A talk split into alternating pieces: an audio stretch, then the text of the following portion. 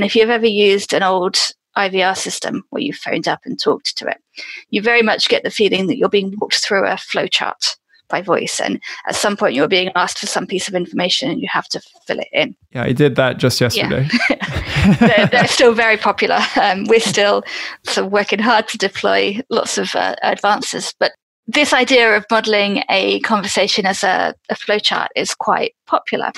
And now advances in language understanding have meant that we can be a little bit more flexible about what we're asking for and when.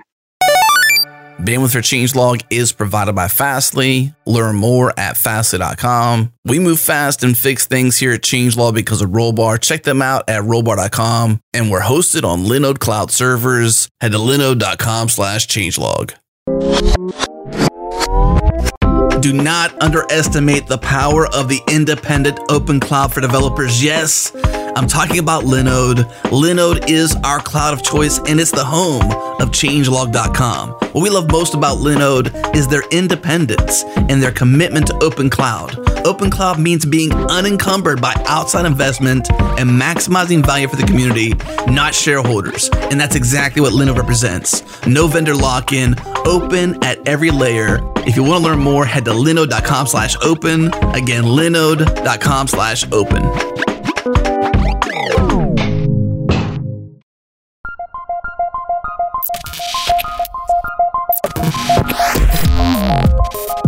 Welcome to Practical AI, a weekly podcast that makes artificial intelligence practical, productive, and accessible to everyone.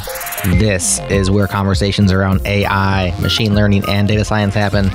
Join the community and Slack with us around various topics of the show at changelog.com slash community and follow us on Twitter. We're at Practical AI FM. Okay, here's Daniel and Chris welcome to another episode of Practical AI. This is Daniel Whitenack. I'm a data scientist with SIL International, and I'm joined as always by my co-host Chris Benson, who is a principal AI strategist at Lockheed Martin. How are you doing, Chris? I am doing very well, Daniel. How's it going today? It's going very well. You know, a lot of people working at home. Yeah. This is not new to me and really to you either, I, I don't think, nope. Uh, nope. although travel is down, but it's been a productive few days for me. So uh, I have no complaints. What about you? Other than the travel, I, for March and April, I was going to be traveling quite a lot, and obviously not traveling at all. Uh, working from home is normal for me, but it's uh, we've entered a, a, little bit of a weird thing, and our our school system locally has closed down indefinitely through, for, uh, for coronavirus. So, uh, my as we speak, my wife is uh, in another part of the house uh, homeschooling my daughter, and that's ah, that's a new thing yeah. for us. So. Uh-huh. Yeah, yeah. And I, I saw, um, of course, there's been a lot of posts related to like AI and how that's intersected with this whole uh, coronavirus thing. I know there was a good blog post that I saw the other day that kind of talked about that a little bit. I'll link that in the in the show notes for people if they're curious. But that's not quite the topic that we're we're here to talk about today. Back in January, Chris, you and I were at the Project Voice conference down in Chattanooga, Tennessee, here in the US. And at that conference, I was able to meet Catherine Breslin, who is a solutions architect at Cobalt. And we have Catherine with us today to talk about all sorts of things related to speech technology. Welcome, Catherine. Hi. Daniel and Chris, thanks so much for inviting me on your show. It's great to be here to chat with you. It's great to have you here. So, before we jump into speech technology and voice assistants and speech to text and all sorts of things, could you just give us a little bit of your, your background and how you got into uh, speech technology and then eventually ended up doing what you're doing now? Sure. So I'm sure it doesn't take much to work out that from my accent, I'm not from the same part of the world as you. so I'm, I'm, over here based in Cambridge, UK. I've been living over here for, living in Cambridge for about 15 years. And I moved here after I was at university and I was studying engineering at university. And at the time, I really had no idea what it was I wanted to do as a career. But I was really intrigued by the idea, which I learned about in my final year of undergraduate studies, of getting computers to seem smart, to do things which people can do really easily. And we looked at sort of vision and medical imaging and sort of uh, vision related technologies that when I was an undergraduate. And then I thought about well, what about language and, and speech? How do, how do people do this and how can we make computers do those? And that led me down the path, which is how I ended up where I am now. And so I ended up sort of studying speech and language technology and understanding how we could make computers do some of these things and studying PhD, studying a master's, and eventually ending up working at various different places along the way. So, my first career was effectively in, in research. I was a PhD student and I did research for Toshiba in their Cambridge lab here and ended up doing a postdoc position as well, taking a postdoc position at the university, all to do research into uh, speech and language technology. And then around about sort of 2010, 2011, the wider industry was taking off and people were actually building this technology into products and services. And I ended up leaving the research world and moving to work on products. So I worked on, um, I moved to Amazon. And when I joined Amazon, I learned about Amazon Alexa, which was just about to be launched when I joined Amazon. A good timing it was, it was really good timing to work there. So I, I didn't originally start working on Alexa. I started working on some other products when I joined Amazon. But over time, things sort of coalesced under the Alexa umbrella, and I worked on there for a few years before moving on to do what I do now, which is helping other businesses who want to build this technology. Awesome. And I know that uh, Cobalt, so tell us a little bit about Cobalt. I know that there's people there that have a long history with with speech, particularly. Um, I think Jeff Adams is there at Cobalt, right? And he also was at Amazon. Is that is that right? That's right. There's uh, Jeff Adams is the CEO of Cobalt. He founded Cobalt uh, about five and a half years ago now to help businesses who want to build speech and language technology but didn't have the team to do it or the expertise in house. And Cobalt's really grown over the last few years to take on people who have experience working in this technology. So people from Amazon, people from other companies who've been able to build this technology in their careers and bring them all together to be effectively the, the speech team for, for other companies. So, I guess uh, starting off, you're an expert in this area, and Daniel is too. By the way, I am of the three of us probably the one least knowledgeable in this area. And so, I would love it if you would give me kind of an overview of what mainstream speech technologies uh, look like, uh, how they're being used. And, you know, we've talked about Alexa, and obviously yep. there's the competition to Alexa out there. Is it more than just virtual assistants? Is, you know, what does the landscape look like today? Yeah, so let, maybe we can start with virtual assistants. And I think they're a great way to think about it because they contain all the different technology bits underneath them. So a virtual assistant is a, a pipeline of different technology that all works together to understand what you've asked and to, to do it. But the, the underlying technology can be used in different ways. And we can talk about some of those later as well. But we can start by thinking about a virtual assistant and what happens when you ask a virtual assistant to do something. So if you say, hey, computer, play me some music, and then it starts playing you some music, there's a number of things that have to have happened for that to, to come true. So the first thing is that the computer has to, well, firstly wake up and start to start listening to you when it hears, hey, computer whatever it is that you've decided is going to be the, the wake word.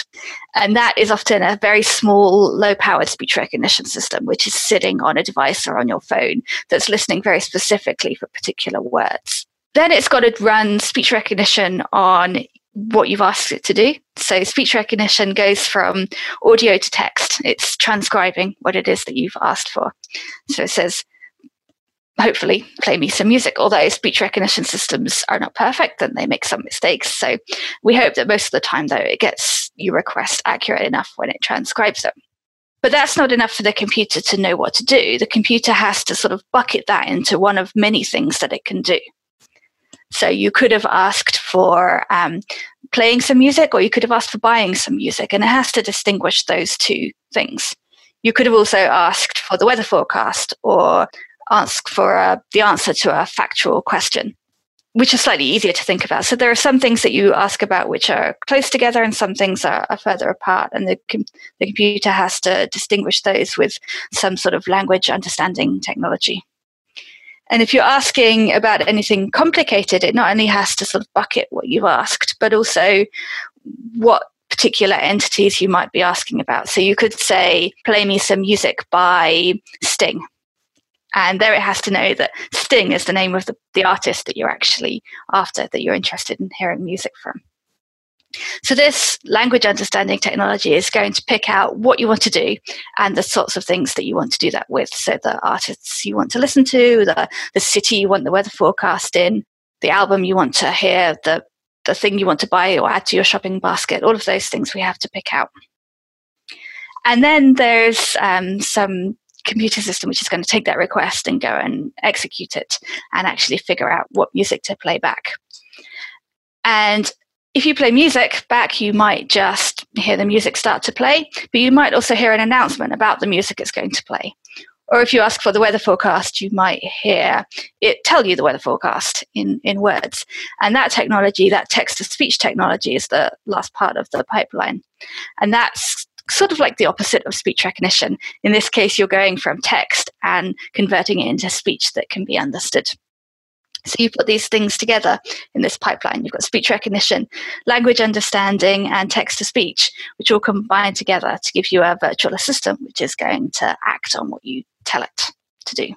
So I got a follow up question for you, and and I'm wondering, and this is partly from the fact that I'm kind of thinking of it as a software developer in terms of kind of how I'm thinking about asking yep. the question and I'm asking as the person in this conversation who knows the, the least about the topic. So there is a series of tasks that you just talked about, but unlike if you're following, you know, like a web page form where you have a, a very explicit set of things that are going to happen in a particular order and stuff, in this case, the types of questioning is you have follow ups on what kind of music, what artists, that kind of stuff.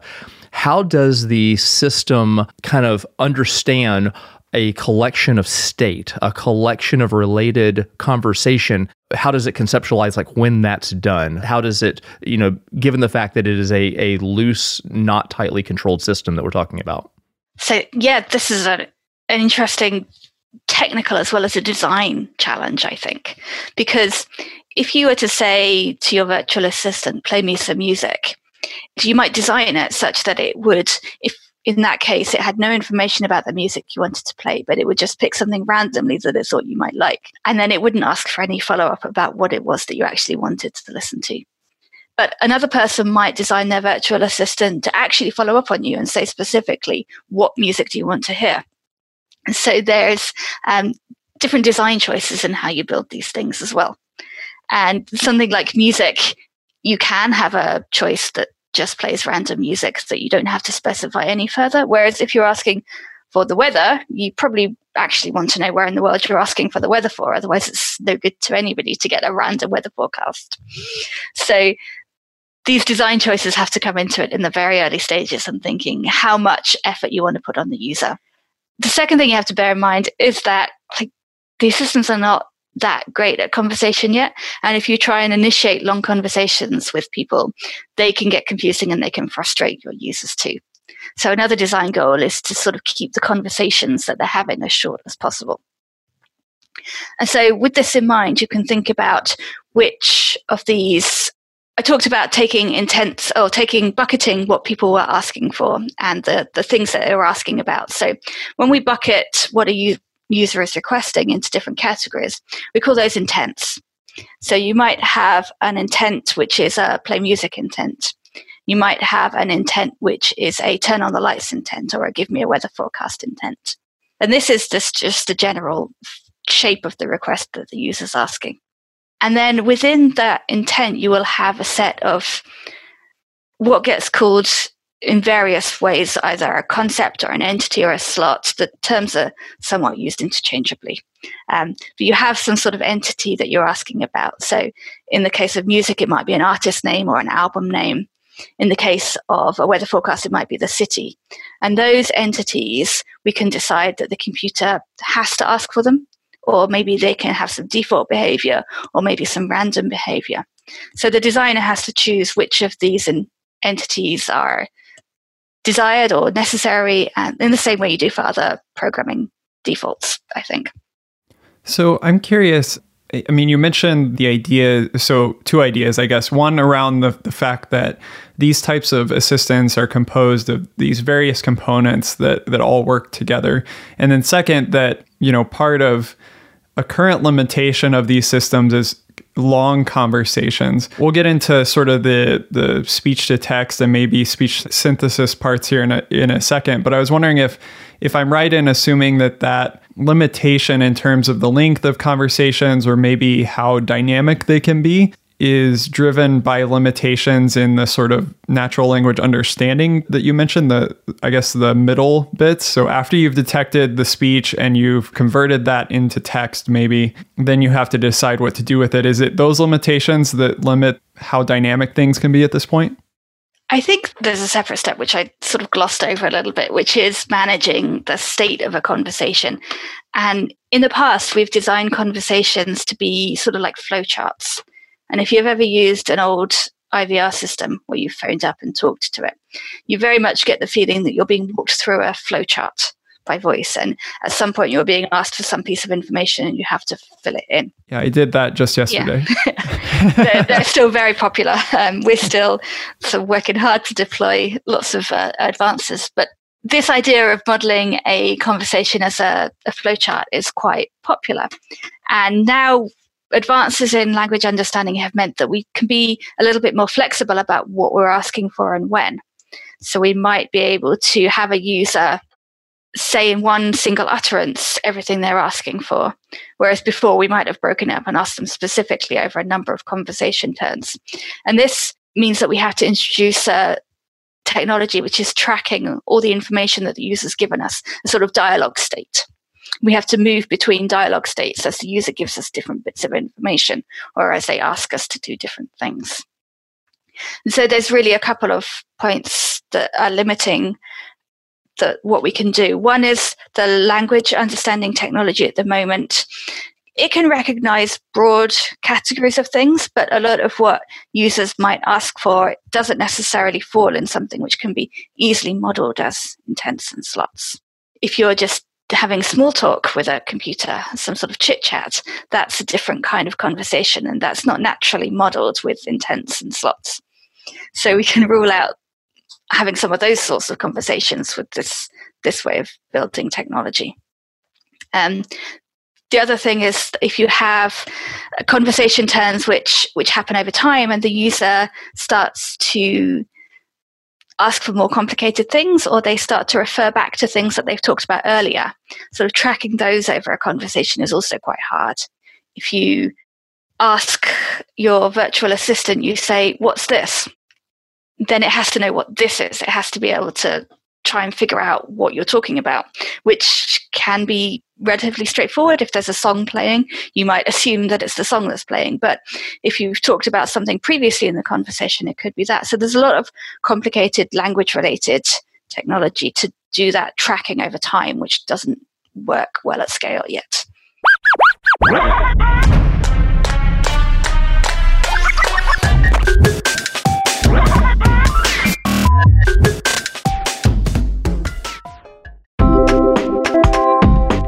Hi there.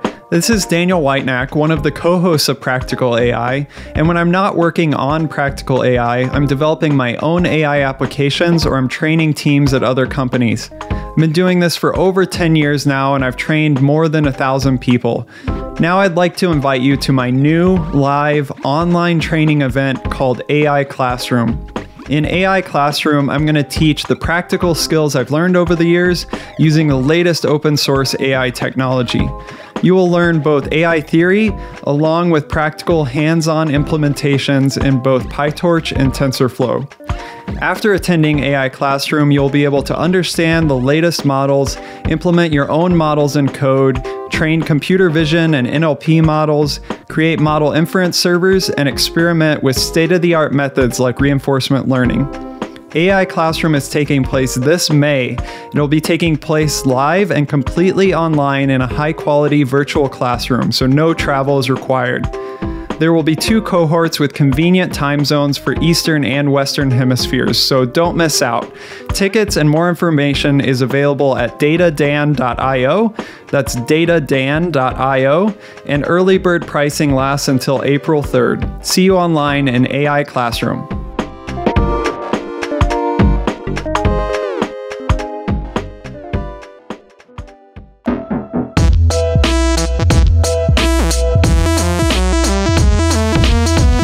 Catherine, I'm kind of curious as we kind of launched right into into assistants uh, up front. I'm also kind of wondering if we could lay out kind of landscape on how is speech technology being used uh, outside of assistants strictly in in the larger landscape. Um, what you know, what is there in the speech community out there beyond these assistants that we've been talking about? Sure. So I think one of the obvious things you can think about is just speech recognition technology on its own. So taking long streams of audio and transcribing it. And there you can think of all sorts of applications which don't fall within virtual assistants.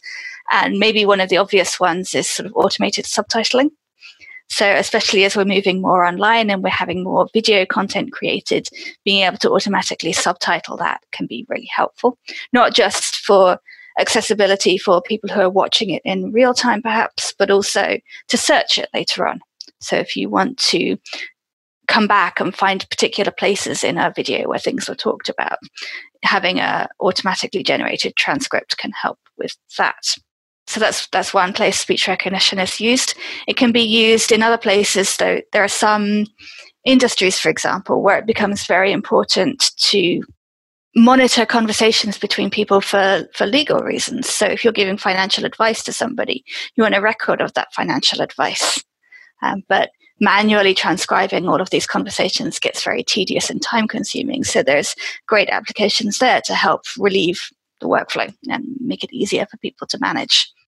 So, as we're kind of getting a bit more into speech recognition, which I think, like you said, is one of the things that pops into people's mind as something that has utility both in assistants and in various other places. I know you're an expert in this technology, and I also know from our previous conversations, um, I was learning from you about how speech recognition itself can be composed into various pieces, almost like like a pipeline as well. Um, I was wondering if you could cover what those steps in a typical speech recognition system are and what their function is. Sure. So as I said earlier, the, at the beginning, the job of a speech recognition system is to take audio and to give you an estimate or guess of what words were spoken, so to, to transcribe that audio. And there's three different parts that we typically break this down into. So the first part that we have is what we call a lexicon. So if you think about words in a language, they are composed of different sounds. So the word cat, for example, is composed of the sound k, a, t.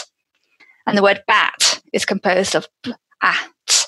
So we can take this phonetic representation of different words and create a lexicon which tells you how each word is pronounced. And in a language like English, we might find that there are about 50 different sounds that we can combine together to, to make all the different words. So the lexicon maps um, words to their pronunciations. We have then a model in the system called the acoustic model. And the acoustic model, as you might guess, models the acoustics of sound and speech. And this is the bit of the model which is going to tell you for each little bit of sound that someone is talking, which phoneme is likely to be spoken, which of those 50 sounds is likely to be happening at that time. And this acoustic model is going to be built on lots of audio that we know what's happening in the audio. And we can build a machine learning model which is going to be able to tell us, given a huge database of sounds where we know what sounds are being spoken, can we predict for new sounds what sounds are, be- for new audio what sounds are being spoken. And then we have finally a language model. And the purpose of the language model in a speech recognition system is to predict sequences of words. So, from a language model, we might say, if the input to the language model is hi, my name is, then it's very likely that the next word is going to be Catherine. But the next word is very unlikely to be goodbye. And so the language model is sort of predicting which sequences of words are more likely than others. So if we put these together, we have an acoustic model, which tells you from some audio which sounds are likely to be spoken at that time. The lexicon tells you how those sounds combine into words. And then the language model tells you how those words combine into sequences of words. And so we use these three models sort of in a combined decoding procedure, a decoding algorithm, to run work together to tell you for a new piece of audio what words are likely to be spoken in that audio. So, got a question as you've been talking about these acoustic models and language models, and I guess almost a basic question. When you talk about these, what kind of models are they? Are they statistical models? Are they are they deep learning models? Are they uh, are, are there other technologies that are being used to blend in? Could you kind of talk about what those are fundamentally? Yeah. So um, one thing I should mention is that there is what I'm talking about in terms of breaking down into acoustic and language model and lexicon is a technology which is very common right now, but there are in the research community, there's a lot more effort to come up with new neural network approaches to build one speech recognition system which isn't decomposed into these three parts. But I'll carry on talking about the three parts because that's how a lot of our commercial speech recognition systems are built right now. So the lexicon, which is uh, basically a phonetic pronunciation of lots of words, often we have really good, high quality, handcrafted lexicons. So they're written by phoneticians. And you can imagine for a language like English, we have good lexicons which have been developed over many years. Now, obviously, language is always changing and new words come up and new ways of using language come up. And so we still have to be able to predict pronunciations of new words but we have very good lexicons to tell us pronunciations of the vast majority of English words already. And so predicting new words, the pronunciation of new words is a smaller task. The acoustic model and the language model then end up being statistical machine learned models. And the language model is trained on text, and the acoustic model is trained on audio. So, two different models trained on two different types of data. So the acoustic model, for instance, we've had great success in recent years. If you think back like 10, 15 years ago, speech recognition systems didn't really work all that well. And they were using often for the acoustic models, Gaussian mixture models. And one of the things that's really happened in recent years, in the past 10 years or so, is the switch from Gaussian mixture models to um, neural network acoustic models. And that's had a really big impact on the performance of speech recognition systems. It's made them significantly more accurate over the past few years. And that's come in tandem with other advances in computing power and storage and memory and computation and all of those other things. But the actual switch from GMM models, Gaussian mixture models, to neural networks in the acoustic modeling side has really made speech recognition systems much more accurate.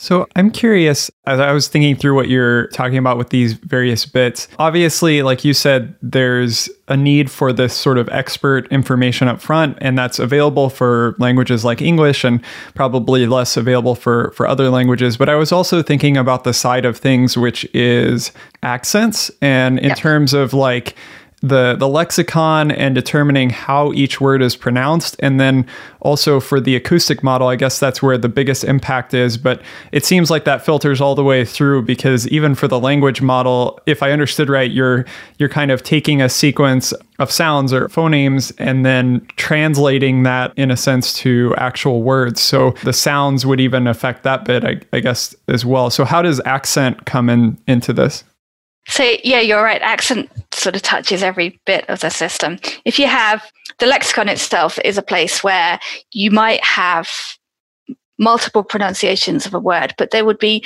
really standard pronunciations of a word.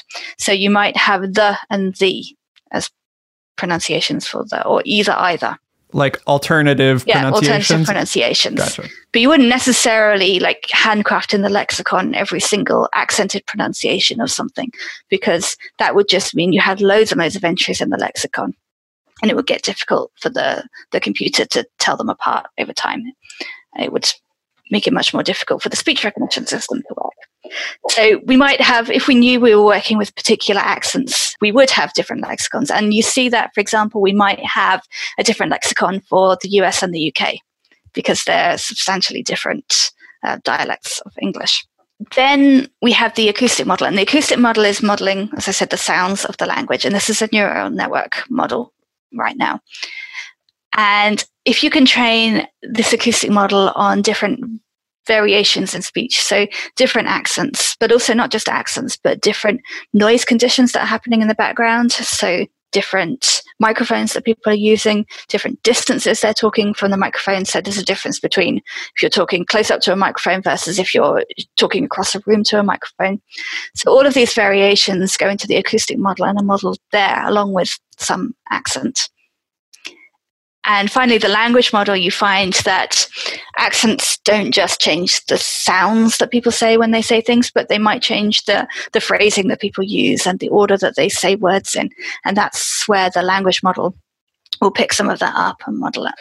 So I'm also curious for the acoustic model, you mentioned the, the kind of upgrade in recent years that's really boosted performance in terms of the use of, of neural networks. And for something like text or, or, for images, we, we've talked on the show about how both of these uh, types of input data are encoded into neural network models. So, yep. for example, like with text, you you have maybe you do some type of um, encoding, or you have a vocabulary that you're you're able to convert essentially strings um, or words into into numbers. Similarly, for images, there's ways of en- encoding images. But I was wondering, um, we haven't really talked a lot about audio data um, as an input yep. to neural network models. So could you describe, you know, what's unique about using audio as an input and how encoding that sort of data is maybe different? Sure. So if you take a stream of audio, it has some differences from text it has some differences from image, as you might think, but there's a lot of stuff in common as well. So if you take a stream of audio, what we tend to do is we split it into small segments. So each segment of audio might be about 25 milliseconds long. So we have a, a long stream of audio which gets split into discrete segments. And each of these segments is going to be one input frame. It's going to be one feature one vector, one feature vector in our input to our machine learning model. So the next step then is to take these 25 millisecond segments of audio and convert them into a vector representation. And so we'll typically take this small segment of audio and we'll do a Fourier transform on it to give you the frequency distribution uh, in that segment of audio. And then we will have a filter bank, which is a particular kind of set of filters, triangular filters, which are spaced in particular that they're centered on specific frequencies, which follow a scale to sort of mimic the human ear a little bit. So the filters might be further apart, spaced further apart in the higher frequency band, because in the lower frequency bands, that's where our ears are more sensitive. So we pass the frequency spectrum through this filter bank just to get a set of filter bank coefficients, which we can use as features for our neural networks.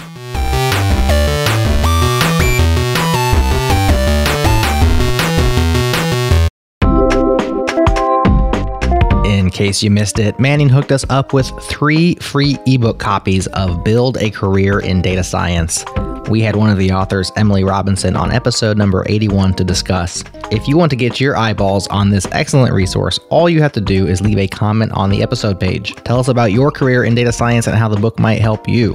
Head to changelog.com slash practical AI slash 81 and click the discuss link on the play bar. You have until April 12th to enter. Once again, that's changelog.com slash practical AI slash 81.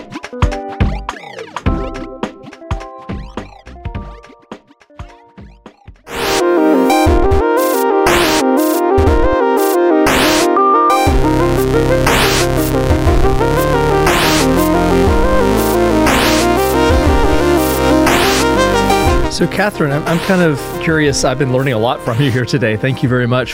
What is the state of speech recognition right now? kind of for higher resource languages. What does the accuracy look like at this point? What are the current challenges that you guys are dealing with uh, going forward? And, and what kind of improvements are you uh, expecting or striving toward to meet those current challenges? Yes, I think you're right to think about high resource languages versus low resource languages because we've been doing speech recognition research in English for, for many years now. So obviously there's a lot more data available, a lot more benchmarks, a lot more knowledge um, that's been spread around. And so there are still some challenges when it comes to building good speech recognition systems. And they have different dimensions of difficulty to deal with. So noise is one dimension. So if you're speaking in a nice quiet room, that's very different speech recognition performance to if you're speaking in a car or if you're speaking in a noisy environment, like you have some machinery behind you, things like that. So, so noise is still one thing which makes speech recognition hard. There's other challenges as well, such as the style of speech. So when someone is speaking, if they're standing up addressing people or if they are reading text, they speak in very different ways to if you're just having a back and forth conversation in a meeting room with some friends. Um, people are much less formal when they're having lots of heated discussions, and their voice and the way they say things are slightly different. So that's another uh, sort of dimension of difficulty there, in that if you're trying to recognize people reading a passage of text for a large group of people, that's easier than trying to transcribe people in a meeting, where they're passionately discussing lots of different ideas. Things like accent is also something which can be difficult to deal with. If you have heavily accented English, that can make it harder to recognize. And also, if you have to recognize specific domains, so specific types of language, that can be more difficult. So, if you have a speech recognition model which is trained on general conversational English, you try and use that to recognize somebody giving lectures on chemistry, you see a degradation in performance because the two scenarios are not well matched up. And so I think in high resource languages, we're really good at sort of building very good general purpose speech recognition systems.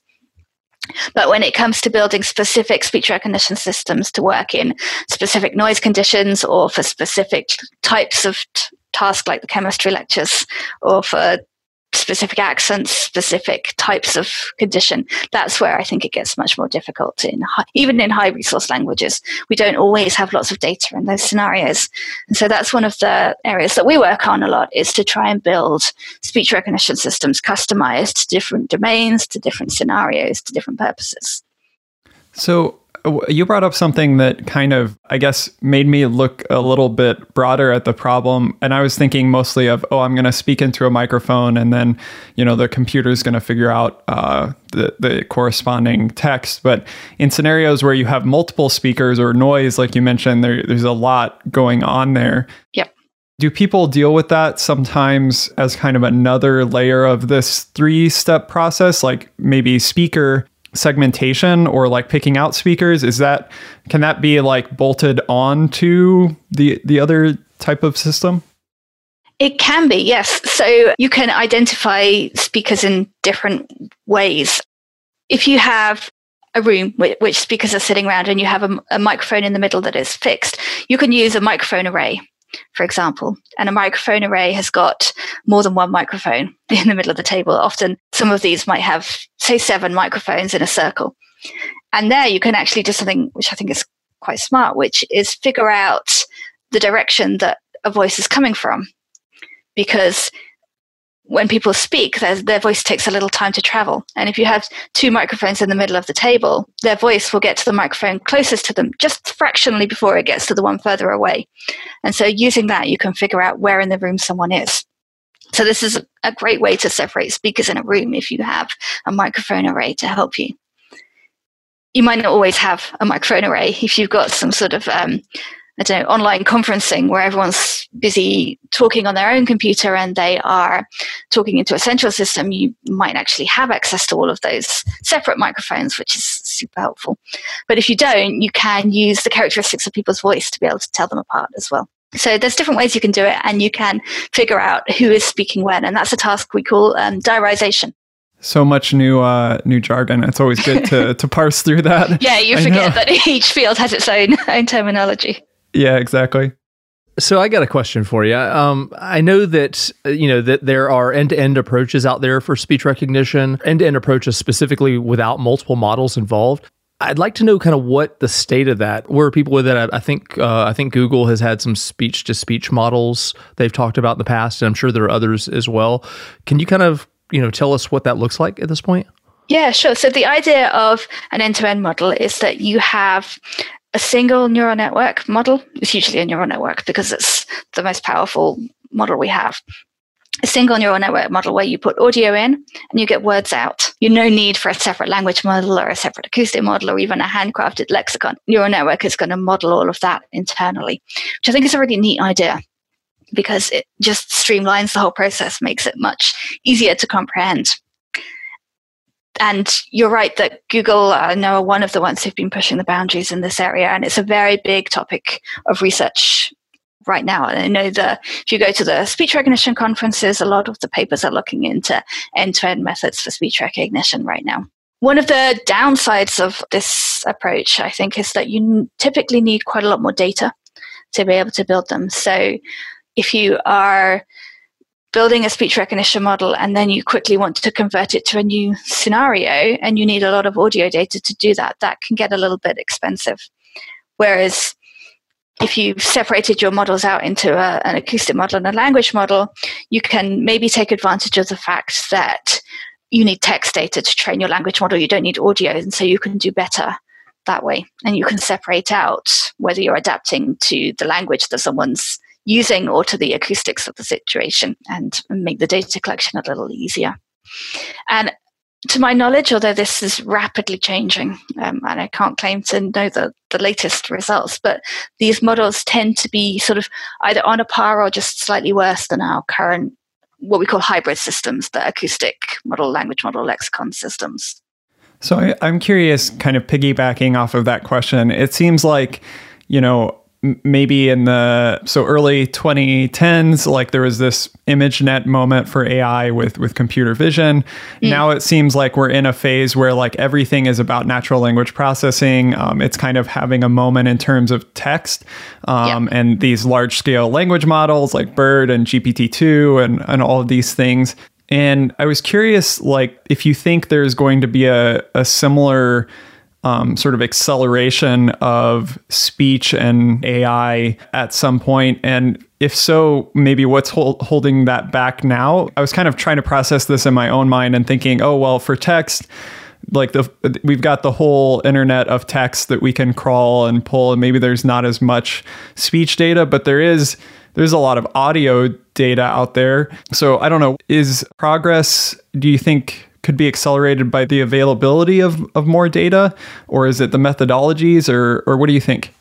I think that the speech community have had an awful lot of shared tasks. Um, one of the, you said about ImageNet, and ImageNet is a large shared data set of images, and there have been over the past years plenty of large shared speech recognition tasks that different research groups have contributed to and worked on. So I think that in the way that text and images have relied on building up big data sets, I think that already exists in the in the speech recognition community to some extent. Although maybe the the size of the data sets is not as large as we need. Maybe the annotations are not quite there, but certainly having data sets available that people can work on and benchmark against each other has been in place for a while.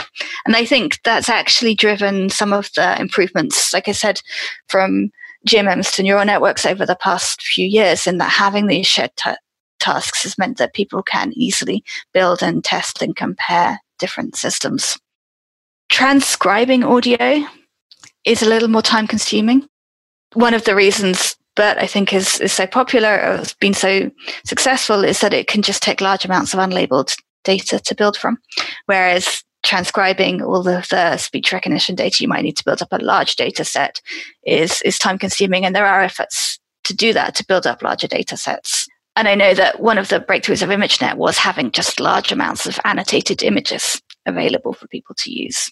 So, like when we're talking about a speech recognition model, whether it be the sort of hybrid approach that you're talking about or the end to end approach, how much audio is is needed to achieve something that's fairly useful at least on on general conversational data maybe not domain specific data yeah we have speech recognition models, acoustic models in various languages. And one of the successful ways to build in a new language is to use transfer learning. So to take an English acoustic model, take off the last layer, put on a new last layer that represents, say, German, and train the last layers using a smaller amount of German data. So we're in a really good position having good English acoustic models that we can use transfer learning to new languages. So to do transfer learning to a new language, obviously, the more data you have, the better, but sort of of the order of 100 hours up to 1,000 hours of audio can get you really good uh, starting points for your model that you want to build.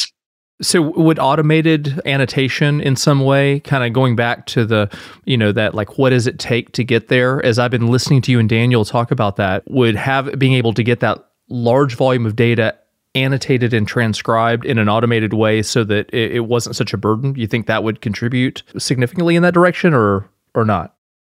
Yeah, that's one of the other things that people actually do in practice as well is speech recognition especially if you have a commercial system that's up and running, you can have a throughput of some thousands of hours of audio, but maybe you only have capacity to transcribe a hundred hours of that. So using that small amount of human transcribed data is going to improve your performance. But then you can do sort of unsupervised or semi supervised learning using that automatically transcribed data as well. And it's not going to give you the same order of magnitude of gains as having the transcribed data. But if you have more automatically transcribed data, and then you use that to update your acoustic models, that can also give you some some good gains.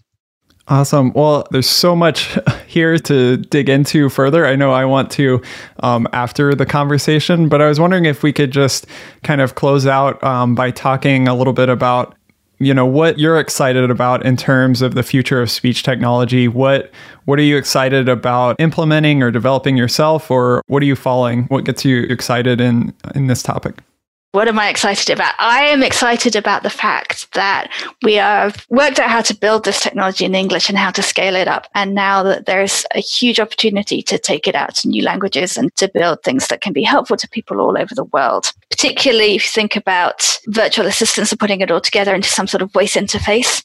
I think that's a really nice, neat way to interact with computers that can make technology accessible.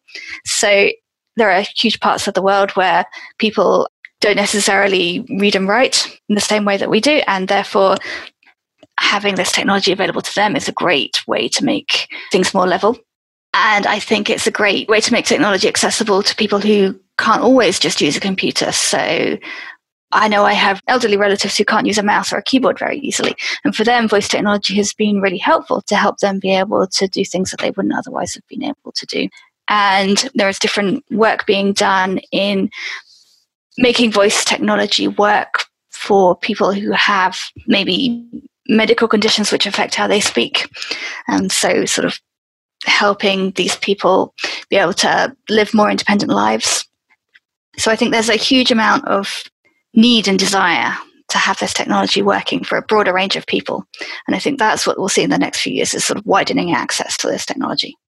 Yeah, that's super encouraging and glad you mentioned that. I'm excited to, to follow your work in the coming years and really appreciate you uh, helping us learn about these technologies today and taking time to share with us. Thank you so much.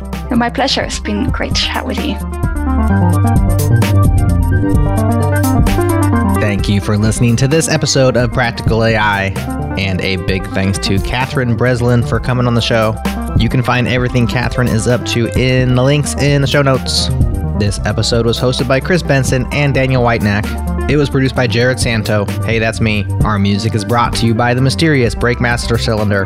We have awesome sponsors supporting the show. You know, Fastly, Linode, and Rollbar have our back. If you and your organization would benefit from speaking directly into the ears of all the AI practitioners out there, consider sponsoring the show. Podcast advertising is very effective, especially when you're talking to the exact people you want to. Plus, you get that warm and fuzzy feeling of supporting something you love. Head to changelog.com slash sponsor to learn more. We'd love to work with you. That's all for now. We'll talk to you next week.